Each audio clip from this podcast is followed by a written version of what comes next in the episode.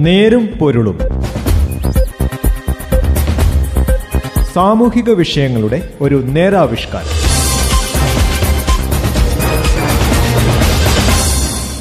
എല്ലാ പ്രിയ ശ്രോതാക്കൾക്കും നേരും പൊരുളിന്റെ പുതിയൊരധ്യായത്തിലേക്ക് സ്വാഗതം.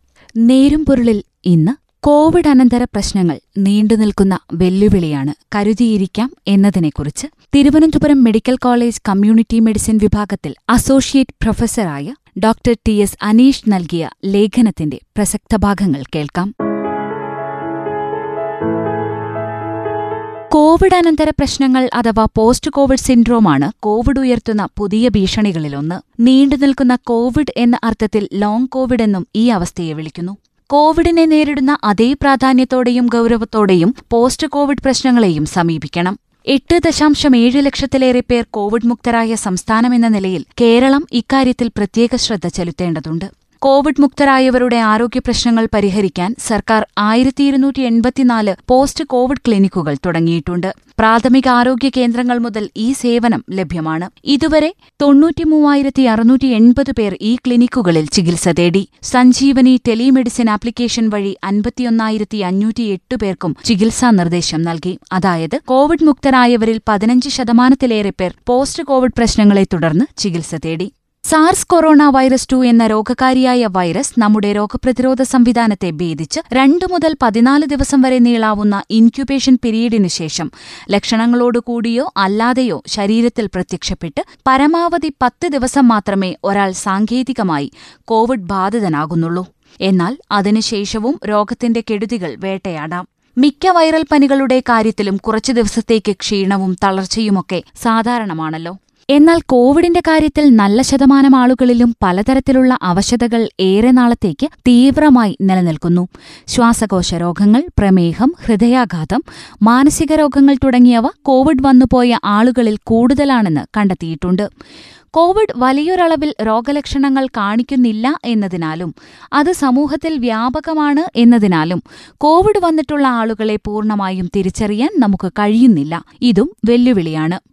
വൈറസ് ബാധയുള്ള സമയത്തും അതിനുശേഷവും ചില ആളുകളിൽ കോവിഡ് പ്രത്യക്ഷമായോ പരോക്ഷമായോ അവശതയൊന്നും സൃഷ്ടിക്കുന്നില്ല. എന്നാൽ മറ്റു ചിലരിൽ അത് മാസങ്ങളോളം ബുദ്ധിമുട്ടുകൾ സൃഷ്ടിക്കുന്നു. വൈറസ് ബാധ അപ്രത്യക്ഷമായി മൂന്ന് ആഴ്ചയ്ക്ക് ശേഷവും ശാരീരിക മാനസിക പ്രശ്നങ്ങൾ നിലനിൽക്കുന്നുണ്ടെങ്കിൽ കരുതിയിരിക്കണം. ദ്രുത കോവിഡ് അനന്തര രോഗം എന്ന അവസ്ഥയാണിത്. എന്നാൽ മൂന്ന് മാസത്തിനു ശേഷവും പ്രശ്നങ്ങൾ അവശേഷിക്കുകയാണെങ്കിൽ അത് ദീർഘകാല കോവിഡ് അല്ലെങ്കിൽ പോസ്റ്റ് കോവിഡ് സിൻഡ്രോം ആണെന്ന് പറയാം. വൈറസ് ബാധയുള്ളപ്പോൾ തന്നെ ഗുരുതര ലക്ഷണങ്ങളുണ്ടായിരുന്നവർ പ്രായാധിക്യമുള്ളവർ മറ്റ് രോഗങ്ങളുള്ളവർ തുടങ്ങിയവർക്ക് ദീർഘകാല അവശതകൾക്കുള്ള സാധ്യത കൂടുതലാണ്. പക്ഷേ ആർക്കു വേണമെങ്കിലും ഇത് സംഭവിക്കാം. രോഗവ്യാപനം കൂടുന്നയിടങ്ങളിൽ കുട്ടികളെപ്പോലും ദീർഘ കോവിഡ് അപകടപ്പെടുത്തുന്നതായി കണ്ടുവരുന്നു.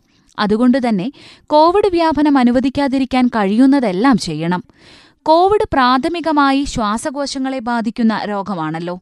രോഗഗ്രസ്തമായ ശ്വാസകോശങ്ങൾക്ക് പൂർവസ്ഥിതി പ്രാപിക്കാനാകാതെ ആവശ്യത്തിന് ജീവവായു എടുക്കാൻ കഴിയാത്ത അവസ്ഥ പോസ്റ്റ് കോവിഡിൽ വന്നുചേരാം. അധ്വാനിക്കുന്ന സമയങ്ങളിൽ ഈ അപര്യാപ്തത കൂടുതൽ പ്രകടമാകുന്നതായി കാണുന്നു. കഴിഞ്ഞ മാസം ലാൻസെറ്റ് ജേണലിൽ പ്രസിദ്ധീകരിച്ച പഠനമനുസരിച്ച് കാര്യമായ ലക്ഷണങ്ങളോടെ കോവിഡ് വന്നിട്ടുള്ളവരിൽ മൂന്നിൽ രണ്ടു പേർക്കും മൂന്ന് മാസത്തിനു ശേഷവും എന്തെങ്കിലും അവശതകൾ കാണുന്നുണ്ട്. ലഘുവായ ലക്ഷണങ്ങളോടെയോ ലക്ഷണങ്ങളില്ലാതെയോ കോവിഡ് ഉണ്ടായവരിൽ പോസ്റ്റ് കോവിഡ് രോഗാവസ്ഥ അത്രത്തോളം വ്യാപകമാകണമെന്നില്ല. എങ്കിലും നാം കരുതിയിരിക്കണം. കോവിഡ് വന്നു മാറിയവർ ആവശ്യത്തിന് വിശ്രമിക്കുകയും ഘട്ടം ഘട്ടമായി മാത്രം കോവിഡ് പൂർവ ജീവിതചര്യകളിലേക്ക് മടങ്ങുകയും വേണം. കോവിഡ് വന്നുപോയവരും കോവിഡ് വന്നിരിക്കാൻ സാധ്യതയുള്ളവരും വൈദ്യസഹായം തേടാൻ മടിക്കരുത്. കോവിഡ് അനന്തരകാലത്ത് നാം അഭിമുഖീകരിക്കാൻ സാധ്യതയുള്ള വലിയ വെല്ലുവിളി കോവിഡ് കാരണമുണ്ടായ ദീർഘകാല പ്രശ്നങ്ങളാകാം. അത് മുൻകൂട്ടി കണ്ടാണ് നാം വ്യാപകമായി പോസ്റ്റ് കോവിഡ് ക്ലിനിക്കുകൾ ആരംഭിച്ചിരിക്കുന്നത്. മാസ്ക് കൈകളുടെ ശുചിത്വം ശാരീരിക അകലം വാക്സിനേഷൻ എന്നീ മാർഗങ്ങളിലൂടെ കോവിഡിന് പിടികൊടുക്കാതിരിക്കുക. രോഗബാധയുണ്ടായാൽ മറ്റൊരാളിലേക്ക് അത് പകരാതിരിക്കാൻ ശ്രദ്ധിക്കുക. വൈറസ് ബാധയ്ക്ക് ശേഷം ഉണ്ടാകാൻ സാധ്യതയുള്ള ആരോഗ്യ പ്രശ്നങ്ങളെപ്പറ്റി മനസ്സിലാക്കി അപകട സാധ്യത കുറയ്ക്കുക. പോസ്റ്റ് കോവിഡ് സിൻഡ്രോം സംശയിക്കുന്നുണ്ടെങ്കിൽ വൈകാതെ ചികിത്സ തേടുക.